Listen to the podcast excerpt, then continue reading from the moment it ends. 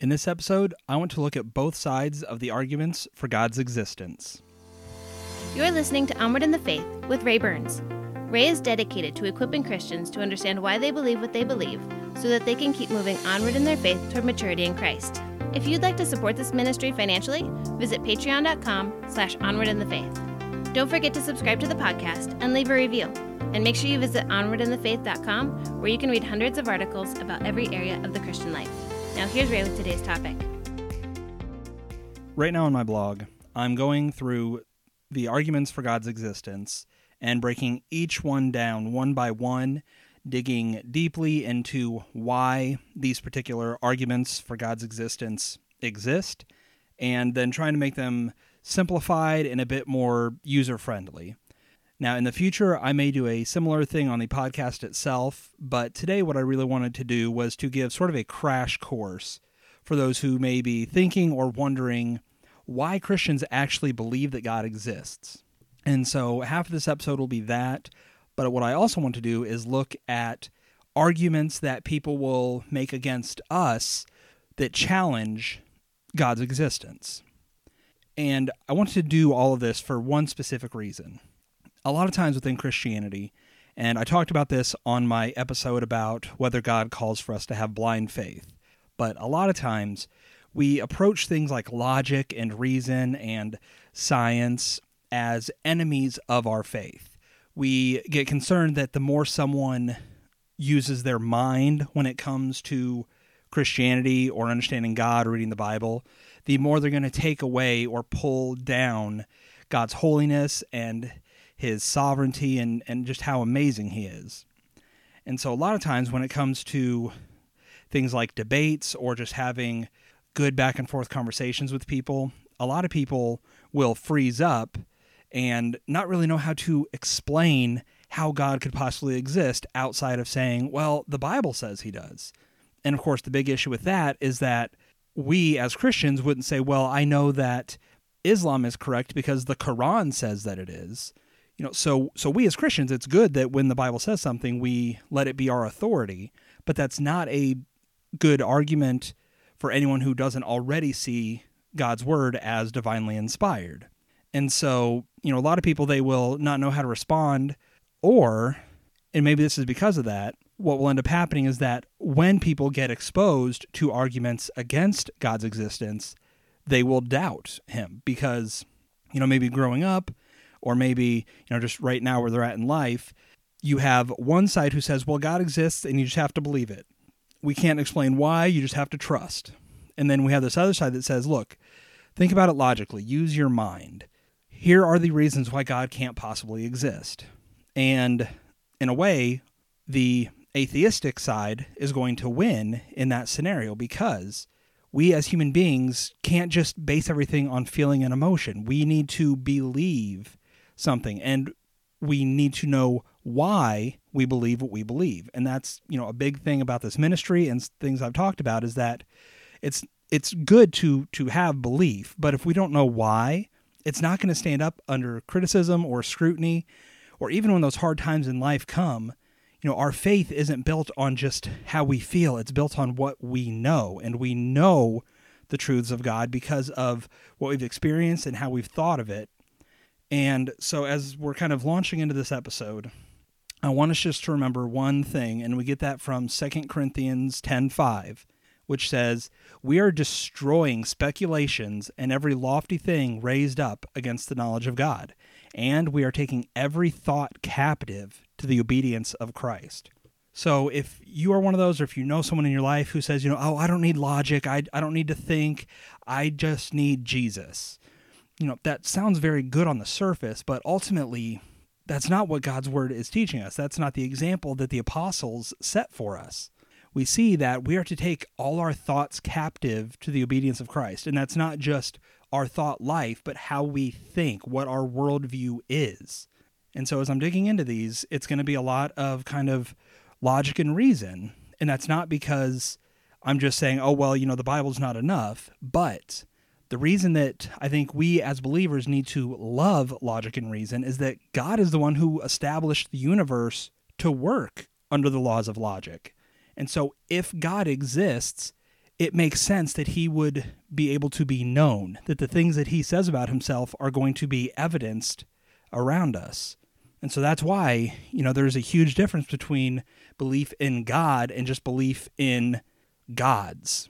You know, things like Zeus or Baal, you know, things that have no grounding in reality. They're just kind of a cultural belief. And God is different from that because if God's real, we're going to be able to find a way to understand that. Now, we're not going to be able to find God necessarily, you know, physically, and we're not going to be able to make concrete arguments for him, but what we can do as Christians, as as people who want to honor God and bring glory to him in every part of our lives, including how we talk to others, there are ways that we can look at the universe around us, look at the people around us and see that it makes no sense for any of this to exist unless God existed first. And so keep that in mind, and I'm going to just launch right into it. So, the reasons why God must exist. The first one, and one that I found a lot of people lately have been kind of latching on to, is called the moral argument. In other words, God has to exist because we as human beings understand right and wrong.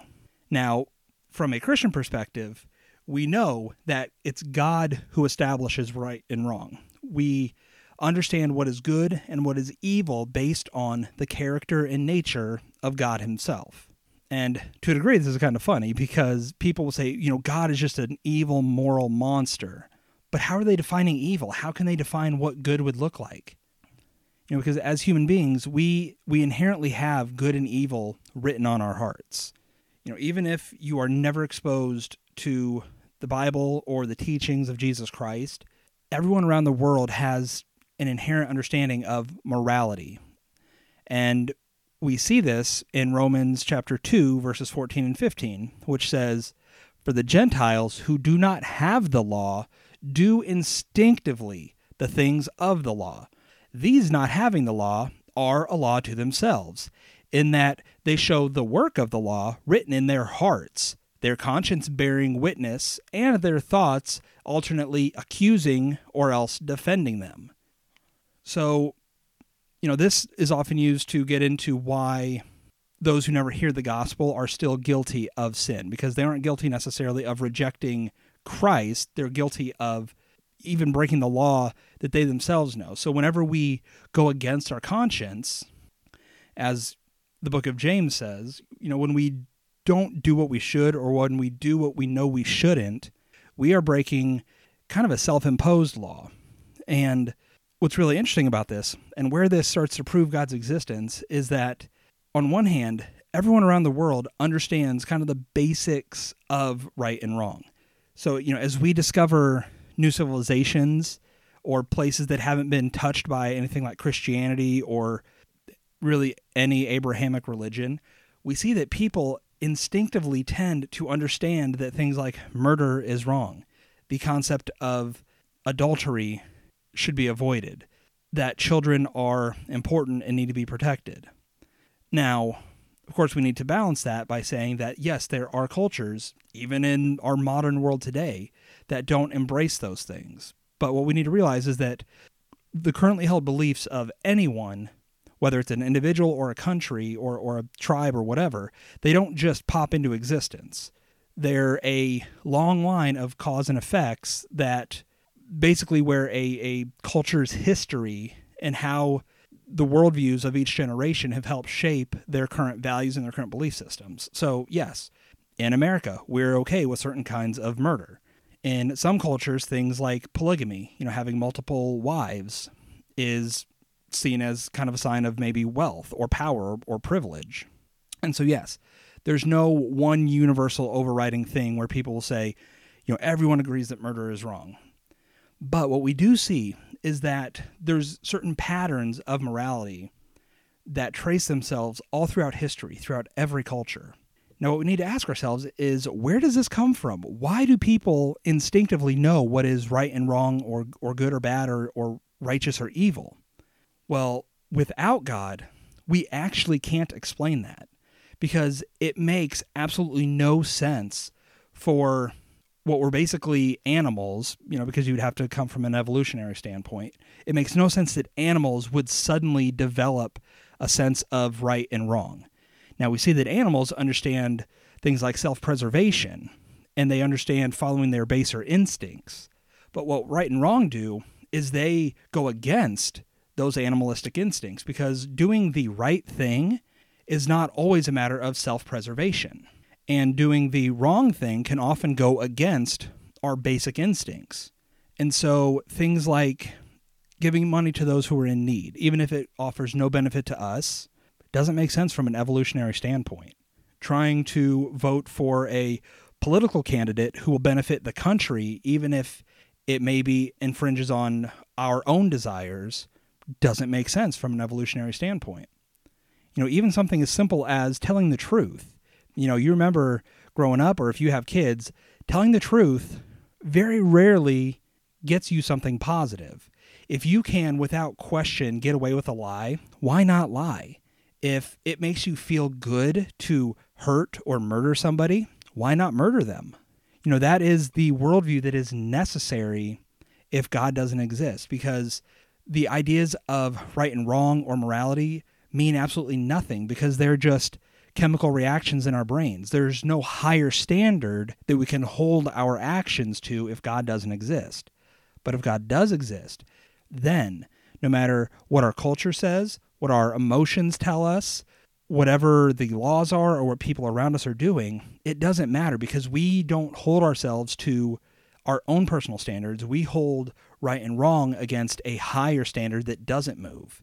Because as we've seen just in America today, standards, morality, what we call evil changes generation by generation. Evil becomes more good and good becomes more evil.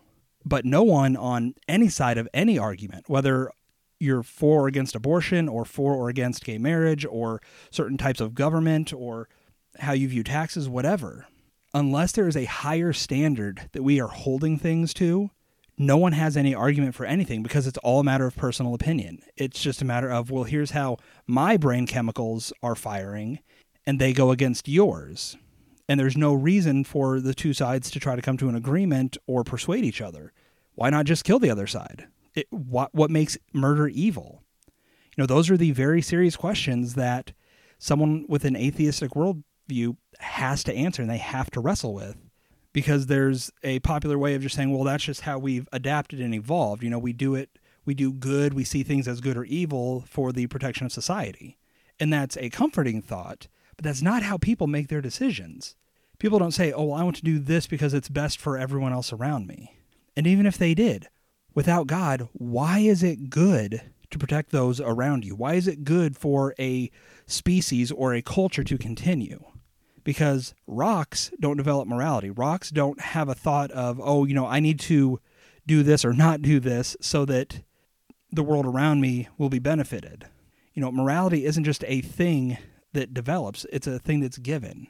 It's something that's taught, it's something that's inherently within us. And the only reason it makes sense is if God exists and if God is the one who not only creates the standard of good and evil, but also puts it within us so that even people who don't know him or even people who hate him can still think and behave in ways that are either good and moral or evil. And they will know which is which on Judgment Day. Now, another argument for God's existence is called the cosmological argument. And this basically just means that every beginning has a beginner. And I would add to that that anything that exists exists because it has a purpose. So, what do I mean by this? Well, look at an object around you your phone, a cup, whatever. One thing that we can inherently know about that object is that it didn't just come about on its own. Your cup didn't just spontaneously cobble itself together from different types of material. Your phone didn't just compress itself from things like sand turning into glass and rubber trees for some reason creating a protective case and things like that. We know that if we see things that are actual objects, things that have a function, someone is behind them. You know, so if we see a wall, we know that someone created that wall. If we see a tree, we know the tree didn't just pop into existence, that it had a beginning from a seed, and that seed started from another tree, and that tree started from a seed. On and on we go. And so, the way that I like to kind of explain this argument is to think of a ball that is moving. If you're walking down the street or on the sidewalk and you see just a red rubber ball rolling along, you know that that ball is being pushed by something else. What you're seeing has a cause. And so you could say that, you know, a, a child kicked the ball, maybe some wind picked it up, you know, whatever cause there is, maybe it's just gravity. You know, if you put a ball on a downward slope, gravity is going to cause it to, to start moving. But when you see that ball, you know that there is a reason that it's doing what it's doing. You know that it doesn't just exist on its own, but that there is more behind what you're seeing. And so when it comes to existence, we know that God has to exist because everything that we see exists with purpose and function. It has form, and ultimately, it just exists. So if you've ever heard, you know, some like college kid who has taken a philosophy class for a few weeks and he's starting to ask all the big questions about life, you know, he'll sit there and he may, you know, stroke his goatee and say, You say God exists, but who created God? And that sounds very intelligent and that sounds very challenging to the Christian faith. And indeed, there are some people who can't explain that, and it's a challenge. But this is actually why God must exist, because everything that we see has to be created by something else. And on and on and on it goes. Everything within our universe, and even the universe itself, we are learning, had to have a start. Now, the problem comes in is either we say that whatever created the universe had to be created by something, and that had to be created by something. We can keep going on infinitely backwards and saying that everything that created something had to be created by something else. But that gets problematic because that requires, one, for everything to fit within our own universe and our own understanding of time. But that requires the concept of eternity to make sense. And I'm not going to get into it now. If you want to understand why time can't be eternal, why things can't have always existed, go check out my article on Mormonism. Uh, it's the second article in that series that deals with it. But in order for us to have a right and logical and reasonable understanding of the universe, we have to say that there had to be a creator that wasn't created. So with the ball, you know, I was talking about cause and effect. Something caused that ball to move. Likewise, the universe had to exist because something caused it to exist. But we understand that God has to exist and to have always existed because the universe itself and everything within it needs what's called the uncaused cause. So, whatever it is that caused everything around us to exist has to have started with someone or something that didn't itself need to be created or caused. And so we see throughout God's word that he talks about how he is the I am, he is the self existent one that God is not dependent on anything for his own existence. He is the only thing that is not only not created, but it, he is not dependent on something else for its survival. You know, because even the very universe, as we read in Colossians, is held together through the power of Jesus Christ. He is the one who upholds everything. And so, boiled down, this cosmological argument basically just says that if the universe exists, it had to have a beginning, and something had to make the universe have a beginning. And based on the evidence in the universe, based on what this personal God has given us through his word, we know that it had to be God who created everything because nothing just exists on its own. Nothing just chooses to create itself. You know, like we talked about, the the wall next to you, the ground that you're sitting on. That didn't just spontaneously happen. You know, everything that we see that has purpose and form and structure was created with a purpose by a builder. You know, houses don't just pop into existence, they don't just occur because they are ordered, because they are functional, because they have a use and a purpose. We know that there was an intelligence behind it. Now, this next one I debated not using because of every argument I've ever heard for God's existence, I've always found this to be the weakest one, but I do hear it used sometimes within debates. So I figured I would cover it, and God may bring about an opportunity for you to use it. Now, this is called the ontological argument. And what this basically says is that if we can imagine a being like God exists, then God must exist. Now, I'm going to make this one quick. I'm not going to dig too deeply. If you're still confused at the end of it, that's fine. But we'll get into it. What this basically comes down to is that we as human beings can only imagine things based on our own experiences. We can't imagine something that is in some way impossible. So, right now, you might be trying to imagine some kind of monster or alien or some kind of structure that has never existed before. But when we do that, what we do is we take individual components of things that already exist and attach them. And I'll speak personally. Every time I think of this argument, I always try to picture some weird purple monster with, you know, a, a, fuzzy body and tentacles and a horn and all that. But right now, you can probably, to a certain degree, picture that monster in your own mind. And that's because I took things that already existed a furry body, the concept of a monster itself, tentacles.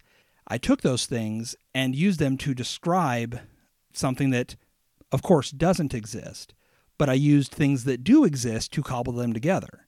And so, what this ontological argument basically says is if we can imagine a perfect being, that being would be composed of every highest and good thing to make it perfect.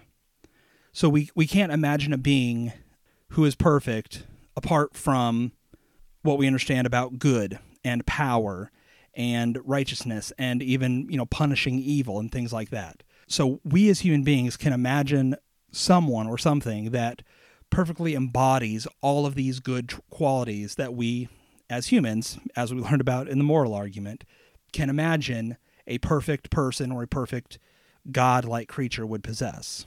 So, let's picture a, a God who is perfectly and completely loving, who is patient, but who also doesn't let evil go unpunished. Someone who is perfectly forgiving, you know, imagine all these qualities that, let's be honest, we understand about God. Now, what would be more perfect for that being to just exist in our minds or for that being to actually exist? Well, of course, the most perfect thing would be for all these traits to actually exist in a perfect creator. And so, therefore, because we can take all these individual pieces and put them together into one being, that being has to exist because we wouldn't be able to imagine a being like that if it didn't exist. So I'm going to stop there. Again, I would not recommend you bust this one out unless it makes a lot of sense to you or you find yourself with, with God presenting you with a person who this might matter to them. But again, I just wanted to cover it because it's one of the bigger arguments out there. And so I just wanted to, if nothing else, equip you to understand that there's some weird stuff that people believe there's some things that have convinced others throughout history that seem ridiculous to us, but fortunately, God's good and God prepares people to hear what they need to hear when they need to hear it. Now, the last one I'd like to argue about, and of course, this isn't the last evidence for God, but in terms of what is popular and what is often used, this is about the last one, is what's called the teleological argument. And this basically says that things are way too complex to just be random. So now, if you ever have heard any kind of debates from, you know, a Christian debating an atheist, you may have heard something like this, and this is often used with a pocket watch, but we'll we'll modern it up a little bit and use an iPhone. So let's say you're walking along a beach and you kick something in the sand. You look down and you see that an iPhone X, I think that's the current one, is sticking out of the sand. Now, at no point in any reality is someone going to look down and say, Whoa, look what just randomly occurred. The only explanation for this is that, you know, the sand was struck by lightning and that kind of compressed to create this glass case, and bits of plastic floated in from the ocean and compressed in such a way under the heat of the sun. And, you know, some some scraps of metal from the ocean and the minerals from the ground compressed together to create all this wiring and this circuitry. This is amazing. I can't believe something like this randomly occurred. No, no one's ever going to say that, right? When you see something as complex as an iPhone, you're going to know that the iPhone itself, while impressive, didn't just create itself. It's not so impressive and so amazing that it just happened to exist. You know that because of its intricate nature, because it's complicated, because it's has very specific functions to it, you know, because you can turn on the phone, you can input a password, you can use apps, you can listen to music. There's so much about it that is intricate and purposeful that you know someone created it. Someone designed it, someone saw to it that it was manufactured, and you would not only laugh but be very concerned if someone was honestly and genuinely convinced that that phone just happened to exist. Now, take that kind of belief that a phone just existed and apply it to everything in this incredible and complex and functional universe. Everything from the cosmos themselves all the way down to our DNA. Everything that we see is far too complex to be just time plus chance creating everything we see.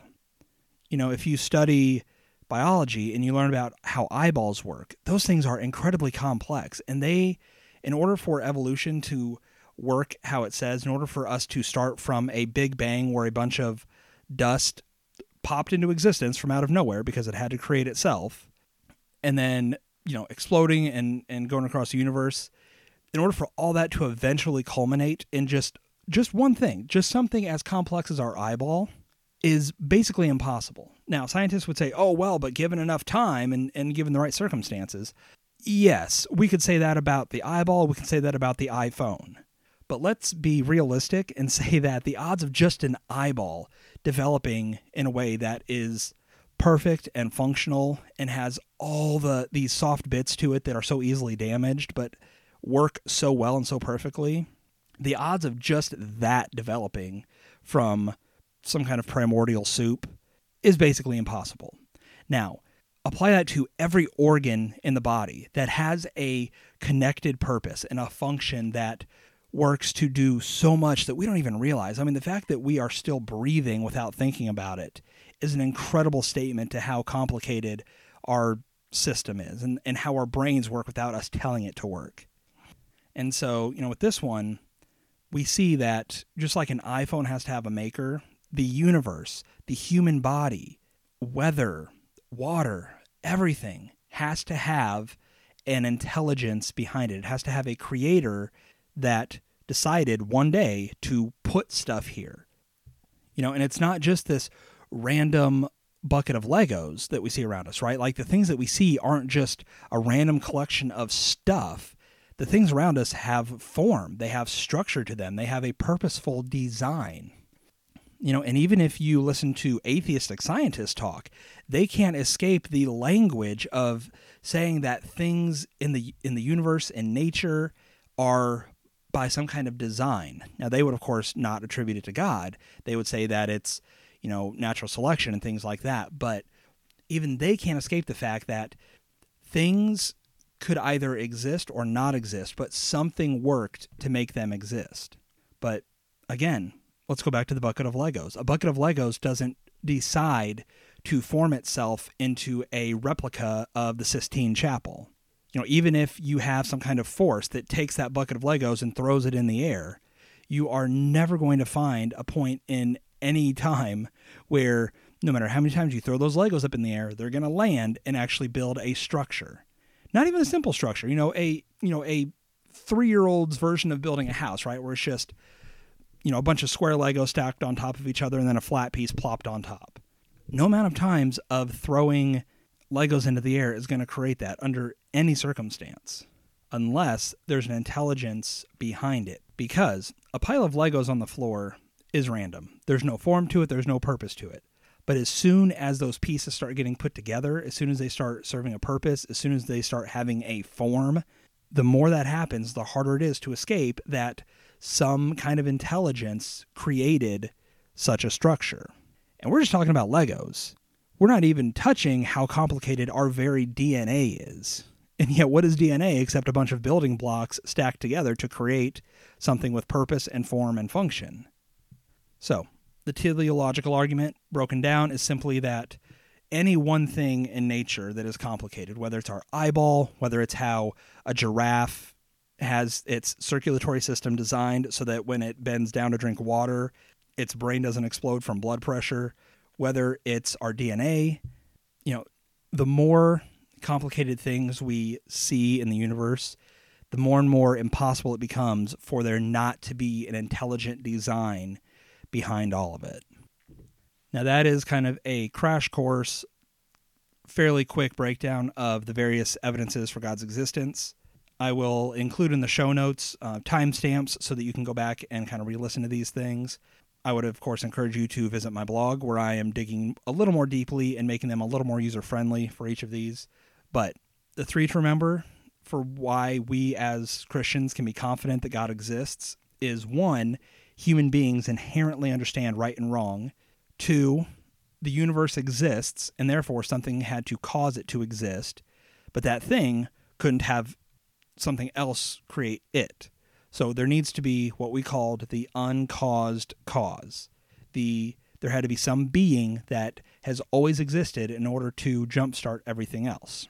And then number three, the teleological argument, the idea that whatever we look at, whether it's a microphone, whether it's a dog, things in this universe are just too complex to be as random as throwing Legos in the air and creating incredible structures. There has to be an intelligence behind everything that we see. But as I said, I think it's good to also look at the other side of the coin. And the reason that I want to look at arguments against God's existence is because, you know, I know from experience that it's very easy to just surround ourselves with yes men, people who agree with our beliefs and would never challenge them. And that creates a very dangerous way of thinking because either we're going to isolate ourselves from the world because we are afraid of those who would challenge us and make us think and even make us question ourselves or we're going to fall away because we're, we have no need to think critically up to that point. We have no need to have evidence for God's existence because, well, my parents always told me that God exists. I have Christian friends who say God exists. I go to a church where they teach that God exists. Why would I need evidence for that? I'm I'm allowed, I'm told, I'm encouraged to believe it, and so I do. But as soon as that challenge comes in, as soon as someone says, hey, let's engage your mind, what makes more sense? That God exists just because an old book tells you he does, or that he doesn't exist because of all these evidences we have that say otherwise? And so, you know, if you're a parent and you are terrified of your child falling away when they go to college or just get older and leave the house, this is why it's important as parents for us to not just tell our kids what to believe, but explain to them and teach them why we believe it. Because if Christianity is true, then it's going to have a foundation of truth underneath it, not just in terms of Jesus existed, but in terms of everything that we believe about the universe. If God exists, we need to use our minds to understand how that's possible, even though we as humans aren't going to fully grasp God's existence. Absolutely not. But God gave us intellect. He gave us the ability to use logic and reason. And those are good gifts. And we can use those to glorify Him by understanding Him through the gifts that He's given us. You know, just as Roman talks about how, you know, God's power has been displayed through the creation all around us. You know, we can use our physical senses, we can use what we see to know that there's a being who exists. We can also use our minds to understand and defend against doubt that comes about God not existing. So, understanding all that, let's just get into some kind of simple evidences that people will carry or bring against you when it comes to God not existing. And while the other arguments had very structured names and all that, these really don't. Th- these aren't hard beliefs because they're really just responses to the Christian belief. So the first thing that people will say is that God is just unseen. There's a lack of evidence that he exists. You know, and this seems to be the number one faith killer for a lot of people, whatever their age. The fact that we say God exists, we pray to God, we trust God, we say that He is all powerful and all good, and that everything that happens is according to His will. We say that and we believe it, but where is God? Why can't we see Him? Why can't we offer someone proof that He exists? Because wouldn't the whole world turn to Him if He just showed Himself in a clear way? You know, and I know what some of you are thinking. Oh, but I believe He exists. I know He exists in my heart. There's an old hymn that talks about, You ask me how I know He lives, He lives within my heart. But the reality is that how we feel about something doesn't make it true. And that's where a lot of people really struggle with their faith is because, God, if you're real, just reveal yourself just this once and I will believe. But He doesn't. And so people would say that because God doesn't exist in a way that we tell Him to, that we want Him to, He doesn't reveal that existence, I guess I should say, that He must not be real. And now, as Christians, we of course want to be careful of this because what we're saying is, God, I will believe you when you jump through this hoop. When you are willing to get inside this box that I demand, I will believe in you, or I will trust you, or I will obey. And, you know, again, I hope it's very clear that I'm not ever calling people, because I don't think God calls people to just blindly believe that God exists because they're supposed to believe that. I believe that our faith in God is very reasonable that it is based not on emotion or personal experience, but based on the fact that God has revealed himself through more than just what we can see with our eyes in terms of his essence or his being. There is everything around us that shows us and proves to us that what God's word says is true. Whether it's creation itself, whether it's our understanding of right and wrong, whether it's that kind of empty feeling that we have where we know something is missing. You know, even for you know a lot of us it's just the fact that we recognize our own mortality. We recognize that despite the image we try to give we are not good people. And we know that there's a problem with that. We know that there's something more out there and that it's not going to be pleased with who we are and the lives we live. You know and i think that that's in ecclesiastes what solomon was talking about when it says that god has put eternity into man's heart you know we understand more than just our day to day, than just our simple pleasures now. We try to distract ourselves, certainly. And in our society today, that is very easy. It's very easy to find our own sense of self worth and pride and distraction in all that we have available to us. But at the end of the day, when we're laying there at night, we know there's more to it. That just because we can't see God doesn't mean He doesn't exist. We know that there's something more to this life than just the few decades we get. And so, as Christians, all that to say, be careful about trying to tell God that you won't obey if He doesn't first obey you, if He doesn't meet your demands. You know, we can't hold our obedience and our lives ransom because we demand that God do what we say. Now, another thing that people would say is they would point to a type of logic called Occam's razor. And what this basically means is that don't add complications to something if it can be simple. So I've heard this in terms of horses. You know, if you are out in a field in Texas and you hear hoofbeats, your immediate thought should be that there are horses nearby, not that zebras have somehow found themselves to an open range in America you know, we don't add complexities to things that can be explained by much simpler terms. Now, of course, that's not always true, but overall, those who deny the existence of God would say that, look, if the universe can exist naturally without the intervention of a divine being, then why add complications to it? Why add a God where a God is not needed? And fair enough if the universe could be explained purely by natural means, that would have some weight. Now, of course, as we've discussed, on the surface, sure, it makes sense that things could just pop into existence, that they could form themselves, that given enough time, given the right circumstances, all that we see around us could eventually develop on its own without any kind of guidance. But really, you know, as we saw with the tele- teleological argument, it actually doesn't work. You actually need to add a lot of time, a lot of specific circumstances, a lot of failed evolutions in order to get where we are today. Instead, it's actually simpler to say everything that exists in its complex state exists because a complex creator made them, and intelligence is behind everything. So, again, sure, people can argue that given enough time it works, but in reality, it just does not hold up in any logical sense. Now, another argument is the idea of imperfection. You know, if God is perfect, then what he does should be perfect. And we would say that he created the universe, he created Adam and Eve, he set them up in the garden, but then they fell. They sinned. And since then, the world's been on a crash course towards its own destruction. So we look around today, we look at the violence, the fear, the hatred, wars, sickness, and we have to ask why do evil and suffering exist if a good, perfect, and loving God is real? And so this is a hard one for a lot of people. Whenever they face personal tragedy, they'll say, Why me? Why would God allow this to happen to me if he's real? And so you'll have, you know, very famous atheists who say that, you know, if God existed, he's not good. He's a moral monster. Because what kind of monster would say, oh, I love these people, they are my children, but here, let's let them get cancer. Let's let them get slaughtered by senseless violence. Let's let them be hateful people. No good God would do that. So either God doesn't exist or he exists and he's the most evil being in all the universe.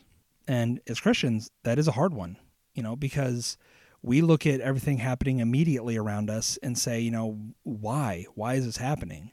But, you know, God is good in that he's actually given us a lot of the Old Testament to show us that things that seem bad now have a greater purpose later, even if we can't understand why. You know, because God, you know, we see he lets terrible things happen to his people. He lets them be conquered, he lets them be slaughtered. You know, I mean, the Bible's not this, you know, epic action novel, but if you really understand what's happening, a lot of God's people die. And that's not God slipping, that's not God messing up. God allows it to happen because he has a bigger purpose in mind. You know, the things that we see as evil, God's going to have a reckoning for it. You know, every evil act will be punished. And we may say, well, why is God waiting? Why doesn't he punish evil now? Well, mostly because I think God wants there to be human beings left on the earth. You know, if God were to remove evil from the world, the only thing he has to do is remove us because we are the perpetrators of evil. We choose evil things. We are given the choice between doing what we know is right and doing what we feel like doing. And every sin you've ever created, every sin you've created today, every sin you will do tomorrow and following, all of it is because you are chasing your own desires over glorifying God. And so if we want to remove evil, we have to remove us because God can't just make us perfect. He can't make us Him. He will remove sin from us. But no perfect thing in eternity will exist because it wasn't first somehow broken somehow sinful, somehow tainted by the evil and wickedness of the universe. And so, again, I understand that's a hard one because horrible things happen to Christians. You know, there are Christians who grow up with sexual abuse or physical abuse. They lose a parent, they lose a spouse, they lose a child, and they want to say, why, why, how can God exist? And it gets dangerous when we try to say, well, here's why God did it. And I've heard well intentioned Christians try to say, oh, well, your child died because. And what we have to realize is that, you know, like God says in the Old Testament, his thoughts are higher than our thoughts, his ways are not our ways. What God does, a lot of times we cannot possibly understand because God has an infinite view of both what's happening in the world now, what has happened all of time, and where his bigger plans are. And so while it can be a difficult question, we can at least have confidence that just as God worked all things for good for Israel, as he worked all things for good to bring us to the point of salvation, we can trust that even the most difficult, heartbreaking, horrible things that we experience in life, somehow our good God is going to use in a good way. We may not see how, we may not understand why, we may even die wondering why. But because God has shown who he truly is and what his nature is, we know that even if we don't understand why, we can trust. Now, another one, and I'll make this one quick, is the idea of God's impossible beginning. In other words, if God created us, if God created the universe, who created God? And we talked about that with the the uncaused cause thing. But where this struggle actually comes in is that we as human beings only have our existence and our experiences to tell us what is true and what is possible. And so as humans, we only understand existence from a stationary point. In other words, if you are in Iowa right now, you are only experiencing things that are happening in Iowa just around you. You're not experiencing what's happening in Iowa everywhere else. You're not experiencing what's happening in Russia or China. Your existence is bound to where you are because you can only exist in one space at one time. And likewise, you can only experience time in one way. You are you are stuck in time. You can't go backwards. You can't see what's coming next. Everything to you is either a memory a hope or happening right at this exact moment. And that's important for us to understand because we want God to fit in a way that we can understand. We want to, as I said, we, we want to put him in a box. And so that's what this argument tries to do is it tries to put God in a box and say, "Oh, well, everything has a beginning. Everything in this universe has a beginning. So, what was God's beginning?" You know, when we try to apply our human limitations to our creator. And the simplest argument against that is that Genesis 1 1 tells us exactly why God didn't need to have a beginning, why God is not bound by time or space or having physical matter. You know, because Genesis 1 1 shows us that in the beginning, God created the heavens and the earth. In other words, God created space, you know, because space is not this infinite thing, space itself has edges. He created matter, you know, He created the earth, but he also created time. That's why it says in the beginning. You know, that means that God at some point in history started the clock on how time works. But before that, there was no time. And so God exists outside of all these things that confine us to experiencing life like we do. So God doesn't have to be made out of physical matter because he created physical matter. He can't create something that he is dependent on.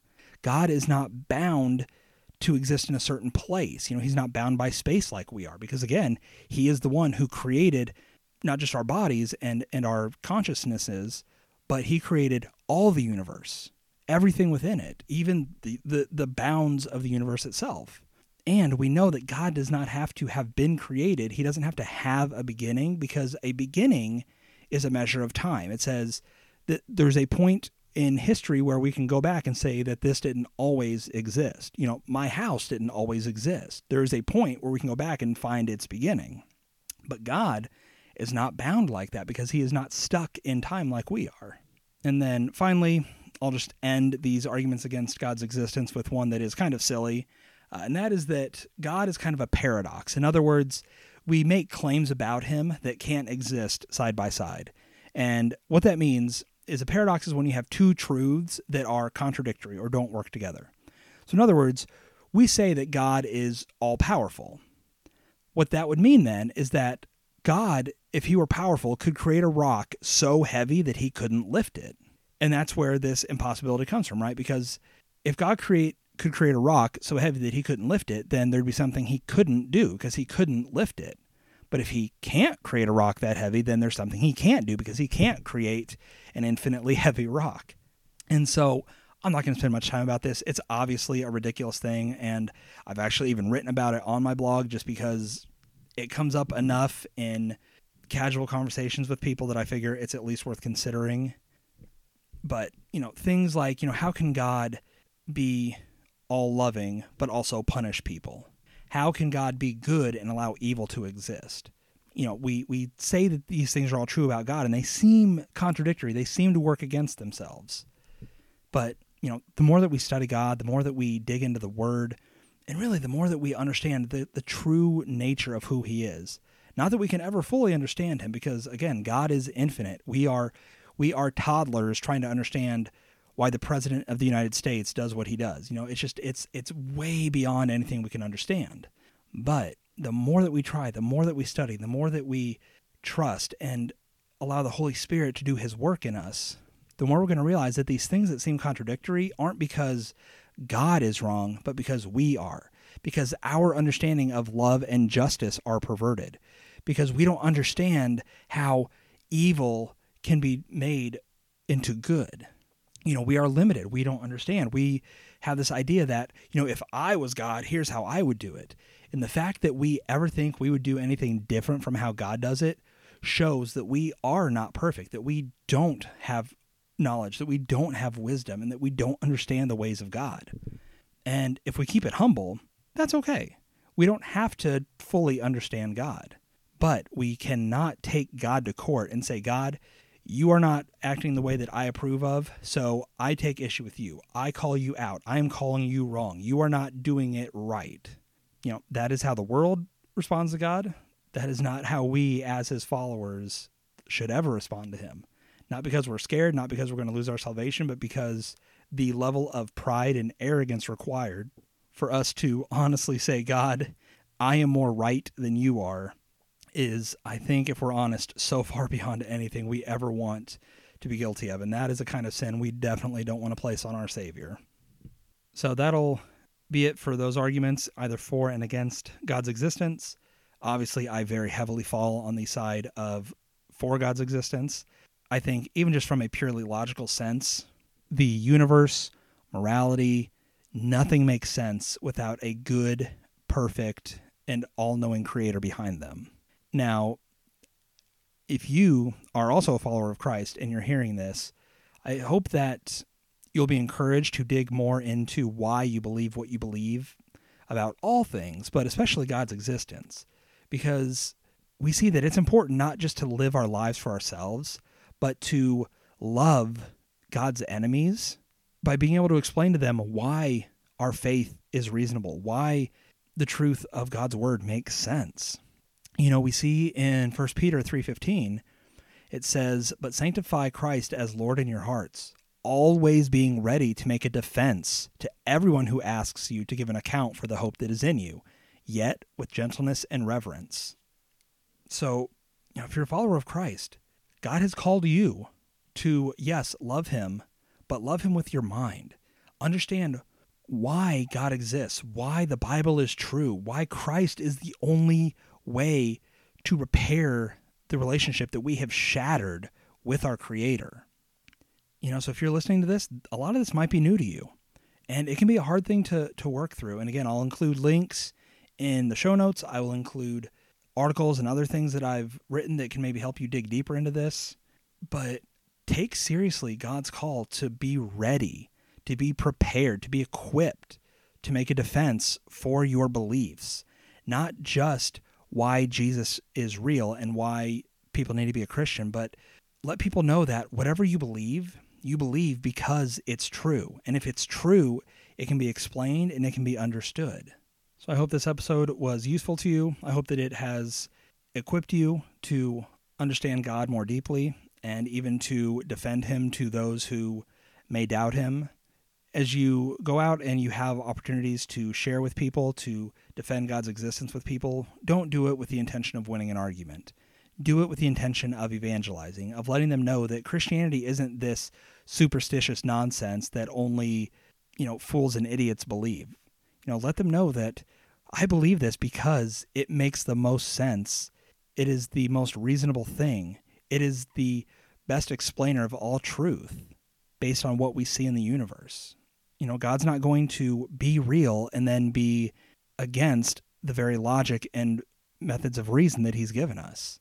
You know, so as you talk to people, you're not going to do this perfectly. You're not going to win an argument per se. You may not even convert people to Christ. But that's okay because our goal as Christians isn't to win. It's not to be the ones who save other people. You know, God is not so cruel that he would leave the eternal destiny of our friends or family in our hands. You know, we know that God is good. We know that we are workers alongside him, that he allows us to take part in our own holy living, but also in the encouragement and challenging and ultimately the salvation of others around us. So, as you're thinking about this, don't enter into theological conversations worried or with fear that you're going to say the wrong thing or look stupid or push someone away from God because you are not stronger than God. And take comfort in that. But take this seriously, you know, because we want to be obedient to God in every way. And so if God Himself is calling us to defend our faith, to tear down speculations, to take every thought captive to Christ, then just do it. Walk in obedience because we love the God who saved us. We love the God who's revealed Himself. And we love the God who calls us to walk alongside Him and to serve and to be a part in this incredible work that he has in the world of bringing his enemies out of their sin, out of their rebellion, saving them through the blood of Jesus Christ, and making them not just his friends, but his children. And if you feel that this episode has helped you with that, if it has encouraged you, if it's challenged you, I hope you will consider supporting me through Patreon. The link is in the show notes. You can pledge as little as a dollar, and every little bit helps to pay for the costs of my podcast and blog, and also helps me to just replace my own income so I can devote more time to equipping Christians like you to understand their faith, understand why they believe what they believe, and to face this sinful world with a biblical worldview. So, thank you for listening. Now keep moving onward in your faith toward maturity in Christ.